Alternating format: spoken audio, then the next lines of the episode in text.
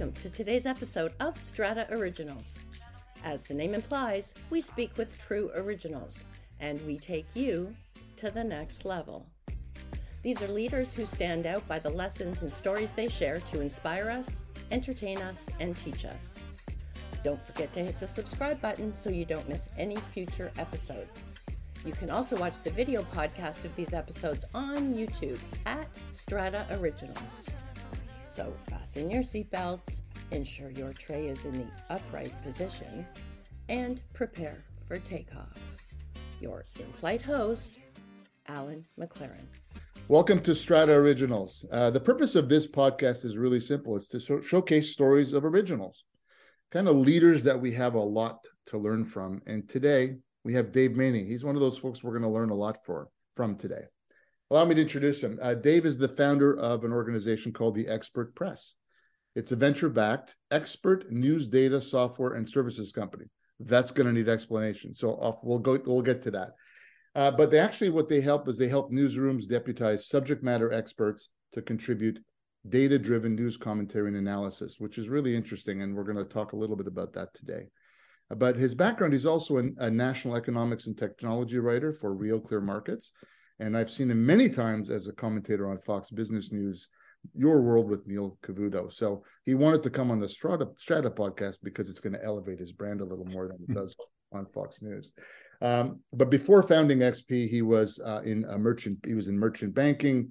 He was also in telecom, but he did a lot in publishing all before that.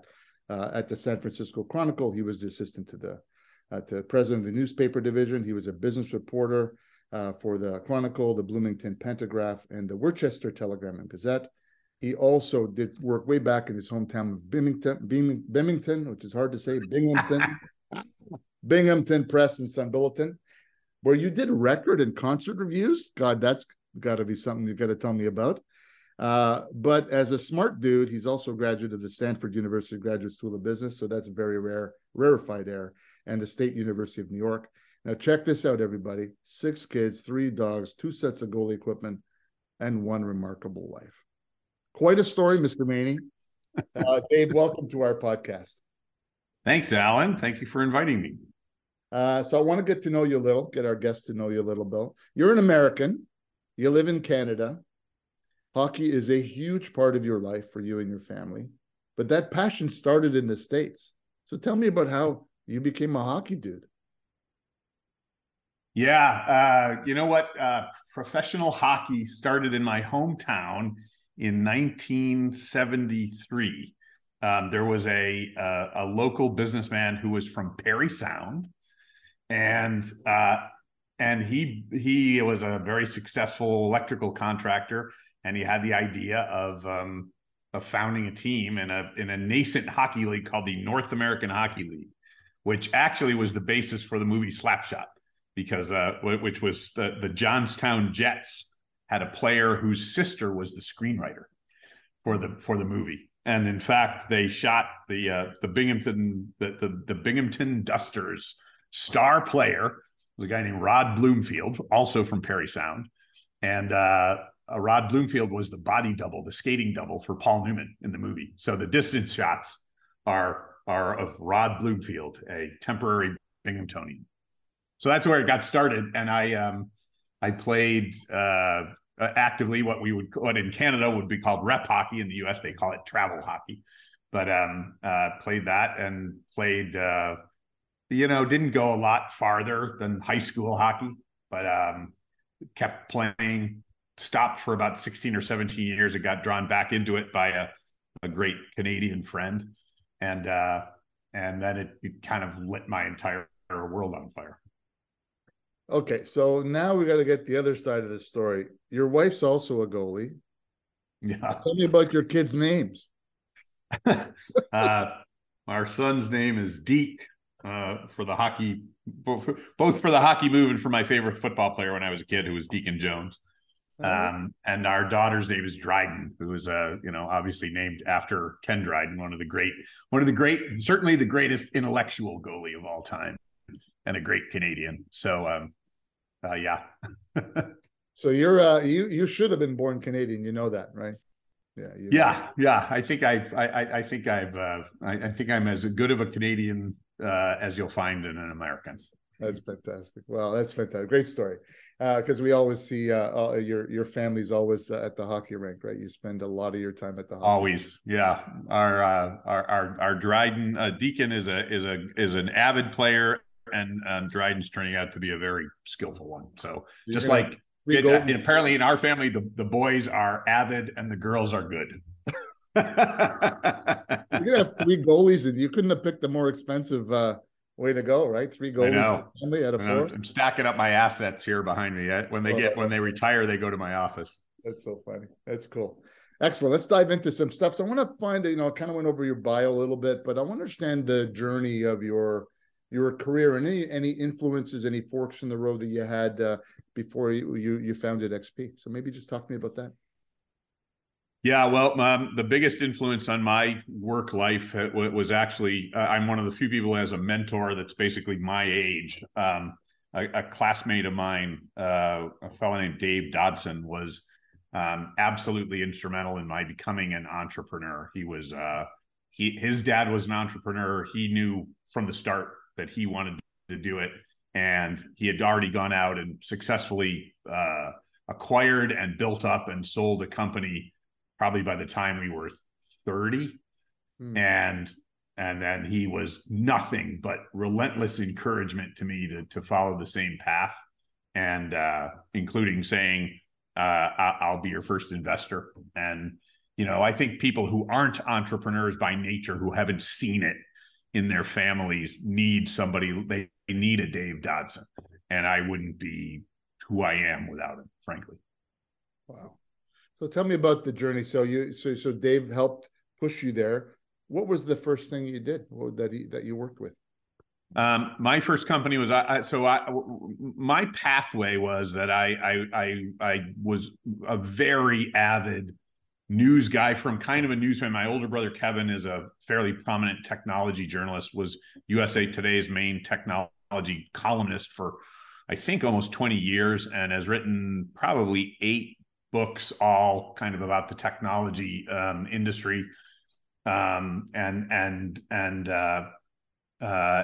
so he got me the job at the Binghamton Press, at my hometown newspaper, as a rock concert reviewer, because there was an erudite kind of cultured, arts editor who was in charge of the section who hated rock concerts. And he's like, I'm not covering them. So, they got me, and it was fun. I got tickets to all the concerts. I got free albums to review. And, I did it for probably 2 years, built up kind of a little following. Funny story. While I was back visiting my mom in Binghamton, New York, in my hometown, I actually got a Facebook message with one of my clippings from like 1981 attached to it. And the guy was a guy I didn't know. And he said, I looked for you on here. He just said, it was a concert review where I had just eviscerated Iron Maiden. Where I just said, this is like the most horrible thing. This is like getting your head caught in a vice. And he just said, I just want to tell you, this is the funniest thing I've ever seen. And so my reputation is hung around for 41 years, I guess. Iron Maiden. Yeah, well, good prediction on their success there, Mr. Maney. Glad you're better at business than that. That's cool. Yeah. Cool. So talk to me about, let's talk about the news industry, and that kind of how the demise of that industry has kind of helped you in terms of what you're doing at XP Press. And I want to dive into a little more to that. So let's talk about the news industry model and what you've seen in the transition over the last, 10 or 15 years. Yeah, well, look, I wouldn't say it's in effect that it's helped us in the sense that it's not something we're rooting for. It is in fact just kind of an extraneous condition that we stepped in. I think the opportunity to help the news business is what created the opportunity for the Expert Press. So as I said, so I'd been a participant in the news business first in newspapers, then in television news.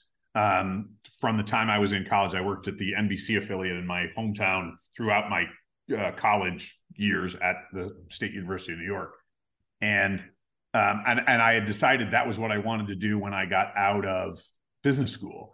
And so that's, which I went to work for the San Francisco Chronicle, and they owned the Chronicle and a couple of smaller city newspapers in a few other states, and loved it. Loved the people. The people in the newsroom are like the best people in the world. They're funny and they're irreverent and they're skeptical and they're no nonsense. They're great. And always have been, always in my experience. And I love that camaraderie and that action. And, what the internet did was eviscerate it. The peak year for newsroom employment in the United States, newspaper newsroom employment, was actually 2005. Mm-hmm. And the fall since then has been precipitous. Newsrooms have lost approximately 75% of their personnel, newspapers, and there's no sign of stopping. It's not going to stop. Local newspapers are dying under the pressure and under the cutbacks, and then the very nature of what a publication is changing.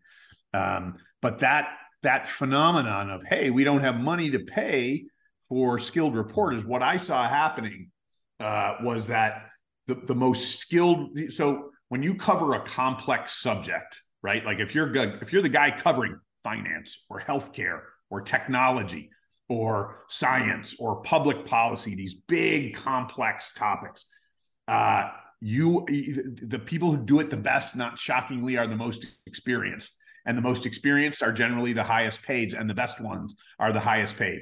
And so when you get a hedge fund, as I think the largest single owner of newspapers in the U.S. now is a hedge fund. And when the hedge fund comes in, they don't say, who's creating the great journalism here? I want to keep them. They say, who's the highest paid guy in the newsroom? You're gone. Maybe there's a buyout, maybe there's not. But they started, and this started now almost 20 years ago, of taking the highest paid people in the back and eliminating them. And you could see the coverage begin to degrade on those complex subjects. It's not that there's not still great journalism being done on those. It's that there's not as many journalists who are of that caliber doing it, because now only the Wall Street Journal or the New York Times can afford them, where before there was one in Chicago and one in Dallas and one at the LA Times. And those days are assuredly gone, where they had those deep experienced people who could provide context, who could provide a sense of history, who had dealt with the like you could see it in the reporting about COVID, where there were deep statistical questions and biases, and a reporter who had been covering public health for a long time would have understood those biases and been able to sort of pick them apart and say, whoa, wait a second. What you had instead was a bunch of, 28-year-old journalists who had never seen anything about, pandemic math or public health math. And they just went, oh man, this is awful. Mm-hmm. And so lacking that context, lacking that depth, lacking those math skills in some cases really meant that the coverage became very reactive, very much more shallow, and you could not get this sense of history. You could not get this magnification of a complex point. Let me pull apart the way this works statistically, or the way that this, that this crypto instrument that's causing so much trouble works. I mean, you have that. You'd see it right now in this FTX story, the story of the bankrupt crypto exchange. Yeah.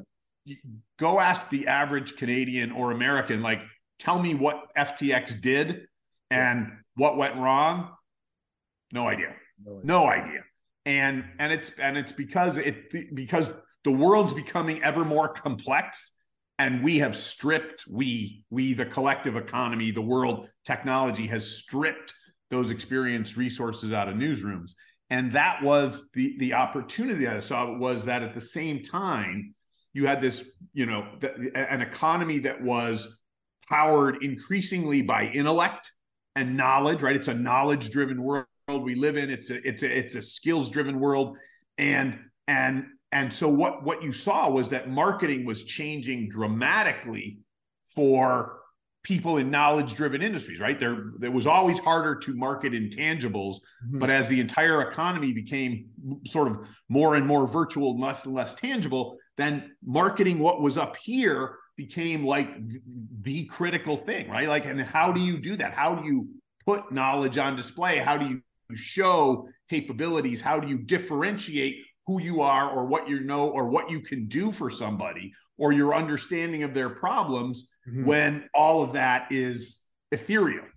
And in effect, that need on the part of marketers of high knowledge, highly skilled, deeply technically kind of competent people, in my opinion, matched up beautifully with this increasing sort of dearth of resources in newsrooms. And I just said, if I can take these people with these competencies and I can, in effect, help them get out of their heads what's critical and help sort of groom it journalistically for consumption, just showing what they know, not saying I'm wonderful, I'm great, just demonstrating what they know through helping people understand the complex stories of the day, became a match that I thought was very powerful and led to the creation of the founding of the company in 2013. And so tell me about when you brought these ideas to the newspaper's publishers. How were they receptive at the beginning? So the like all things, you kind of get a lucky break, and the lucky break I had was that, you know, an organization, Alan, where you and I met at the Young Presidents Organization, I had created YPO, knowing I was like a media guy, had asked me in 2010 to lead a project to create a partnership with a major international business news organization. That's what they handed me. Mm-hmm. Said, we want somebody who can kind of, you know, highlight the organization. We're going to start coming out of it had been a very quiet, non-public organization for most of its 50 years. And it started to say, we'd like to be seen a little bit more. And I worked for about 6 months and fashioned a partnership for them with CNBC. Oh. And the CNBC partnership led to CNBC covering some of them, broadcasting from some of their major events, and also created a program for contributors. Yeah. And what happened was, what happened was that program struggled because it turns out there was a whole bunch of stuff that's needed to bridge the gap. and I couldn't get either side to fully embrace those fixes, and in effect that's almost what the Expert Press does, which is kind mm-hmm. of, you know, which is help an expert understand where they fit in and how their knowledge is relevant.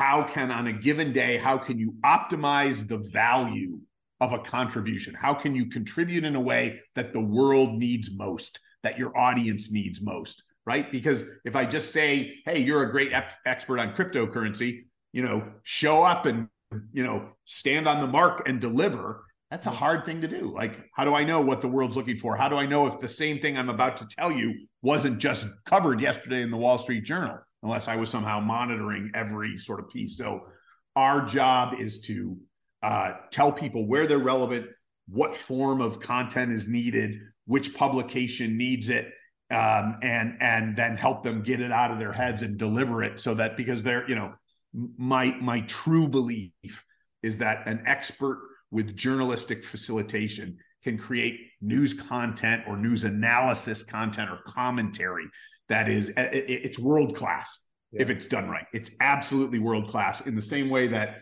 you know, if you want to know, we were talking about hockey before, if you want to know what it's like to stop a puck that's fired at you by, you know, Zdeno Chara at 105 miles an hour, a sports writer is going to have trouble explaining that. Yeah. A goalie, you know, you go get Henrik Lundqvist and ask him what it was like to have it happen. He could tell you really well. He might not be able to write it down, but if you gave him a little bit of help in sort of, you know, transcripting what was in his head, the piece you'd have would be rich and deep and like something you haven't seen before. I love it. You know, it's so great to have jumped into an opportunity where there was a problem that both ends of the world need. The leaders need it, the journalists need it, and the consumers need it at the end of the day, the product that is delivered. Walk me through, you call it a platform and you call it data-driven. Can you walk me through the metrics for both sides, for both the content provider, which you are the catalyst for, and the newspapers or the publications? Walk me through that, please. Yeah. So, I mean, you know, the good news is, as you just described it, it is incredibly, it's exciting and gratifying and economically, you know, very powerful to be standing at something where multiple sides have a problem, you know, multiple audiences, and it's the exact opposite of a zero-sum game, right? Like, it's a thing where everybody can benefit if you just kind of unclog the connections and facilitate those connections. That's the good news. The bad news is it's wildly complex, mm-hmm.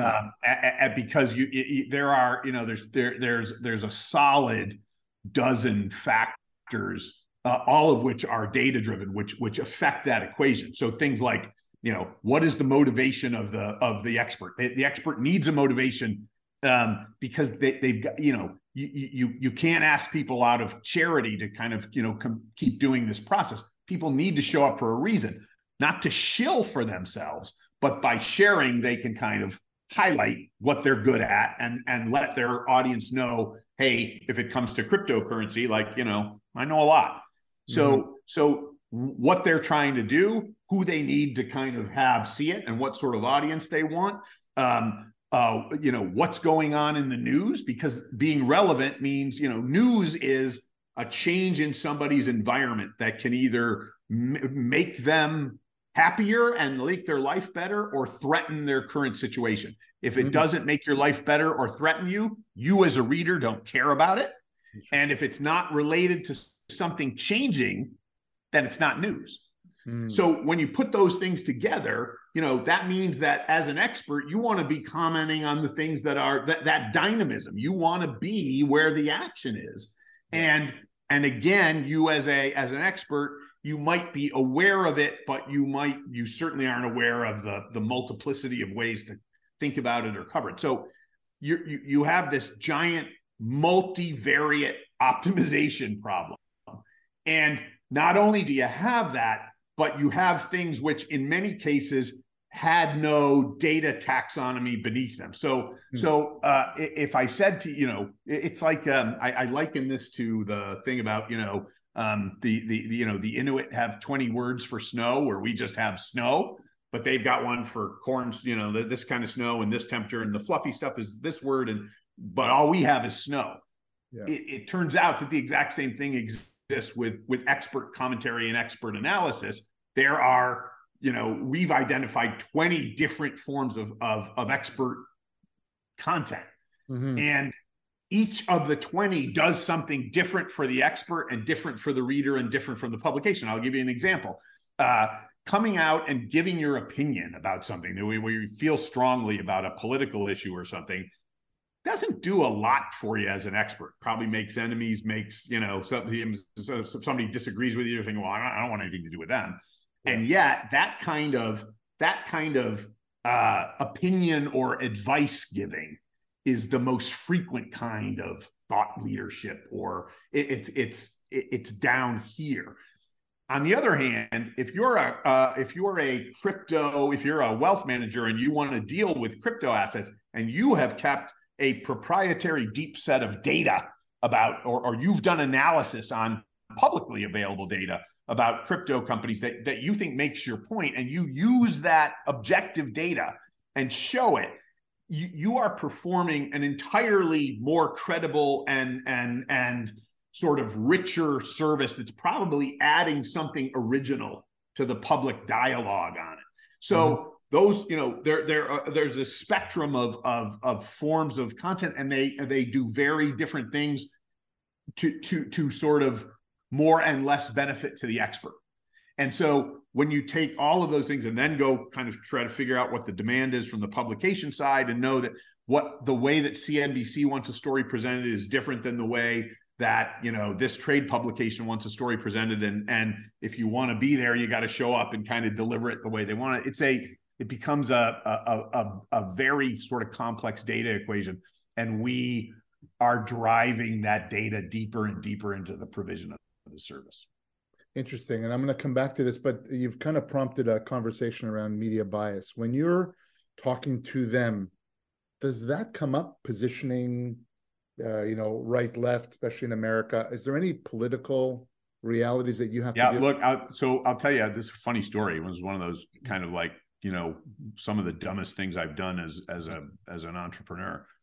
My COO and my head of the software program head came to me about a year ago and said, "Hey, there's an organization in the U.S. called Ad Fontes Media, F-O-N-T-E-S, and they said that they do this media bias chart, and you may have seen it on social media. It's a thing that places all the publications on a spectrum of left, right, and how factual versus how opinion driven they are, and kind of the God particle on that chart is the Associated Press, which is the least biased and most fact-based according to their analysis. And my guys came to me and said, "Hey, we should have Ad Fontes do an audit." We talked to them; they're willing to do an audit of a random sample of our work, because we think we want to see if it's got, bias. And I was like, why would we do that? Like, we're not in the political business. I just don't get it. And they're like, well, it's not going to cost that much. And come on, like, and I, by the way, they'll tell you, I was like a jerk about it. Like, you're barking up the wrong tree. I don't get it. But I finally was like, they persisted. I finally okay, like do it. It's not worth anything. When the thing came back, I realized what it was worth. So on that same spectrum where it's, fact-based opinion low and then left, right politically, our stuff, if the Associated Press is here, our stuff nestles in like right below it, almost completely apart from this left-right bias and with more opinion than the Associated Press, but a lot less than Mother Jones or Alex Jones. And at first I was like, what's going on here? And then I thought about it. Business people, which makes up the bulk of our customers, they don't want to be seen as bomb throwers left or if they're showing up in the public square, they want to show up and deliver the facts. They want to talk about things as they know them. There's more opinion in it because analysis is a form of opinion, right? They're trying to make sense of something for you, but they're doing so in a fact-driven manner and adding context to facts without left, right. And when I saw that, I'm apologizing still a year later to my COO and the software head, but I actually think it is a wonderful addition to the media landscape. Because in a certain way, people are bringing their own integrity and their own brand to the table and sort of saying, look, if I'm here on the stage, I better play it straight. And I think that's a terrific phenomenon. It's one of the things I'm proudest of. It's interesting too, because you think about it, it's actually validating your model, the independence, fact versus just opinion, and actually your fact and opinion together, which is really the highest form of journalism, right? Yeah. So that's got to be a value add for both sides going, look at us, where we fit. So great lesson learned, wasn't it? Yeah. And to your earlier question, that sensibility and, sometimes that chart have really changed the dynamic for us with publishers. And so they increasingly are, and, they're unfortunately, their financial life's not getting any better.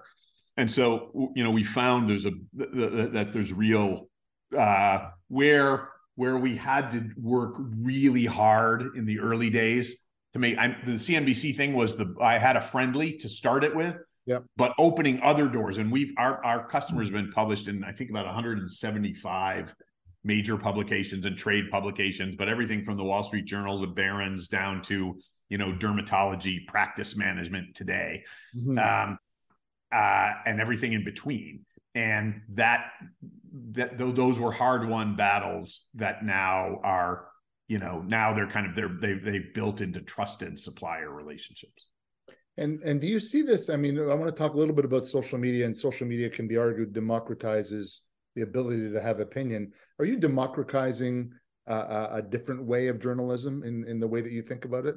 or is it more linear? I mean, I guess in a certain way, you know, expert news lives in a layer between the, I can say whatever I want of social media or of your website. You can say whatever you want on your website, unless you're regulated, and then you're bound only by that. Yeah, right. But there's no governor on what you say. And I think that's one of its challenges, right? I mean, the reason that Twitter is like a frigging killing field of, you know, hate and you know, verbal battles is because people could say whatever they want and hide behind anonymity, right? Yeah. Expert news is bylined. You got it. You know, you own it. You know, don't say something you don't want to say. But know that this is an elevated platform that's got real power, and that in some ways, you know, the journalistic brand that you're appearing on is at least vouching for the fact that you're not an idiot, that you're somebody who's, you know, has some expertise and some reputation. And I think that it's not a replacement for journalism. Mm-hmm. It is something different. And it's something that is that I think data and connectivity and workflow management makes possible. Yeah, that wasn't possible. It just wasn't possible. And when I started in newsrooms with giant, you know, clicky clacky terminals in 1981, you could not have had this sort of interplay, and nobody would have been looking for it. Now its time is right. You know what's really cool is that I go back to your goalie story, your goalie analogy. You're out there finding those goalies and those athletes who were on and or are on the field, when journalism typically are, unless they came from the background, are typically journalists that have garnered expertise. So, you know, you really are, there is a democratization of that. It's expertise that you're pulling out of corporate America and corporate Canada and corporate world, if you will, and showcasing that for the benefit of everybody. So it's actually I think people have played around the idea of that, but you've really honed in on a problem solution, which is really phenomenal. Yeah, I mean, you know, it's a good point, and I don't know, Alan, if you've seen there still exists on the web a publication called the Players Tribune, which got started about the same time we did, and the Players Tribune is in effect expert news for athletes. Their challenge is, I think they actually had a business model that didn't work exactly right, because they sort of came off track and they fired their management team, and they've struggled a lot. But they're I think Derek Jeter was one of the co-founders, actually kind of put up some of the money for it and used his name on it in its early days. And some of the stuff that's on there is among the best sports, whatever you want to call it. I wouldn't call it journalism. It's among the best sports content I've ever seen. And it is very much like our model of a journalistically assisted piece that's bylined by the athlete. And the insights that are brought to the table, you know, are like nothing you've seen from anywhere else. Well, you and I have, I'm sure, sat down with professional athletes over a beer and listen to the stories, and those aren't the stories that make it into mainstream media, and they're right, but some for of good reason sometimes. but what I guess what I'm really getting at is there's an underlying expertise and experience, right, that can't happen unless you're in the game. And using the sports analogy is really interesting because, you know, when I was in IT security, I just should never forget it. I wasn't an expert in IT security, but I was presented as one. Yeah. Because I was the CEO. And so, but then I had to learn it to have the credibility and had the backing, and so that you present yourself as that expert. It's really, you know, really, really an interesting thing. What I'm curious about now is I'd like to, if you have a story, and it could be customer side or supplier side, where they were skeptical as heck when you came to them, and then after a piece or a couple of pieces came out, they went, I see the light now. I appreciate it. I trusted you. And tell me about one or the other side. Is there a story that you could share with us? Yeah, I mean, I see that happen a lot, and what happens is, you know, it's an interesting challenge. I've started 4 companies. One of them never quite got off the ground. Was a beautiful idea, but kind of too grand and too big to pull off, took too much capital, which fortunately I never got off the ground, or I would have lost people $1 billion probably. The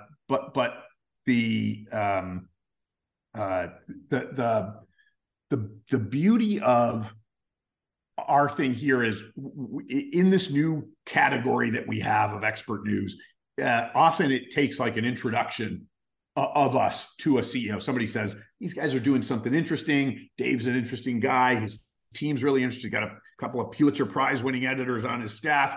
You should talk to them. And so what we see often is, you know, you come in and the comms department at the company's like, oh, I don't know what this is, and isn't this PR? And it's like, no, it's not PR, and they struggle to wrap their heads around it, and then almost sometimes, frequently, out of the sense of either, you know, that CEO thing of I'll make a bet on this or I'll take a flyer on this, where they'll come and sign up and say, oh, all right, let's give it a try. And we've seen our biggest customers, who are a couple of financial services firms, a couple of major online, higher education becomes a very important segment for us. So a couple of major online degree granting, you know, institutions are our big customers. We've seen those big customers grow. So you get the flyer from the CEO, and then it's like, hey, oh, wait, you know, and then suddenly in some cases we've had. And this is a good problem for us, where, you know, partners at professional services firms are battling a little bit, saying, I want one of those, you know, I want a voice for what I do. So yeah, but I'll tell you, pioneering something really different is like the hardest, you know, the act of creation is really, or realization of a creation is like the hardest thing I've ever done. Well, you know, then the validation becomes what you've done, but you hadn't done it before, so it's hard to. It's kind of Tell me a little bit more in our last segment on. You talked about colleges and universities. What are they using it for? How are they leveraging your platform for their? So you know, higher education's kind of in some ways our most interesting segment, because they come. It matters still how much kind of native. Credibility you have when you show up at the newsroom, right? So you know, somebody, it would be a bigger challenge to have a used car dealer as an expert commentator than it would be to have a university president. You know, when you think about expert news, I mean, where is there a larger repository of expertise and knowledge than at a university? So they come with credentials that give them natural authority, and then again, there's just this. Like this roadmap of insight across the university. So they're doing everything from, you know, applicant recruitment, which is, hey, we want to showcase some of the knowledge and power and understanding of the landscape of higher education and why it's important and how to, you know, optimize your career choices and all those, how to get value for your money. They want to be seen as that. They want to be seen as consumer friendly to drive applications. They want to be seen as knowledgeable about the environment and in control, I think in part to appeal to parents, to sort of say, hey, your most important thing, your kid is safe with us, you know, we'll help launch them correctly into the world. They use it for faculty recruitment to sort of say, hey, interesting stuff's going on here and we want to bring the best faculty in. They use it for alumni development to say, you know, we want to highlight for our own alumni what great stuff is happening at the school, because we want them to give, you know, we want them to be bigger donors. So there's a lot, you know, that's an interesting world that I've only become familiar with over the past few years at this level. And they got a lot going on. You know, it's interesting. So you're discovering verticals as you go along. Yeah, very much so. Very much so. We're actually in Strata Originals, we're finding the same kind of thing on our personal branding. Is we're finding saying, oh, professionals need this more, or, you know, people who have kind of sold their business and are looking for what's next. And it's a discovery process as you talk to people and go, that's really cool. So it's really interesting that we're paralleling those kind of discoveries as we move forward. That's really cool. Interesting. I have one last question for you, my friend. This has been awesome. And we've talked about the past and we've talked about the future. So if you had a time machine, would you want to go back or would you want to go forward? Yeah, I would go back to about 1970. I'd go back to 1971, start playing hockey a few years earlier and, you know, change the direction. I'd have the kind of career you had, but certainly more than I went for. It's like a lot of guys, like a lot of, you know, I obviously still play and the very highlight of my week, you know, playing, and you always kind of wonder what if. It's look, it's Alan, it's funny, you know, the dreams and aspirations that I kind of left on the ice by never kind of taking the right path or making the right choices. I'm fortunate that I'll never say that about my business career. Like, I did take the risks and I did do the work and I did kind of, you know, go where I most aspired to be. And while I may wish I had done it on the ice, I'm thrilled that I did it in real life. That's a beautiful way to end this, Dave. Thank you so much. This was great learning, and for me, and I know for our audience, and I really appreciate you taking the time that you spent with us. Well, thanks, Alan. It was a lot of fun. Ladies and gentlemen, the captain has turned off the Fox seatbelt sign. You are now free to go out of the cabin. Don't forget to hit the subscribe button so you don't miss any future episodes.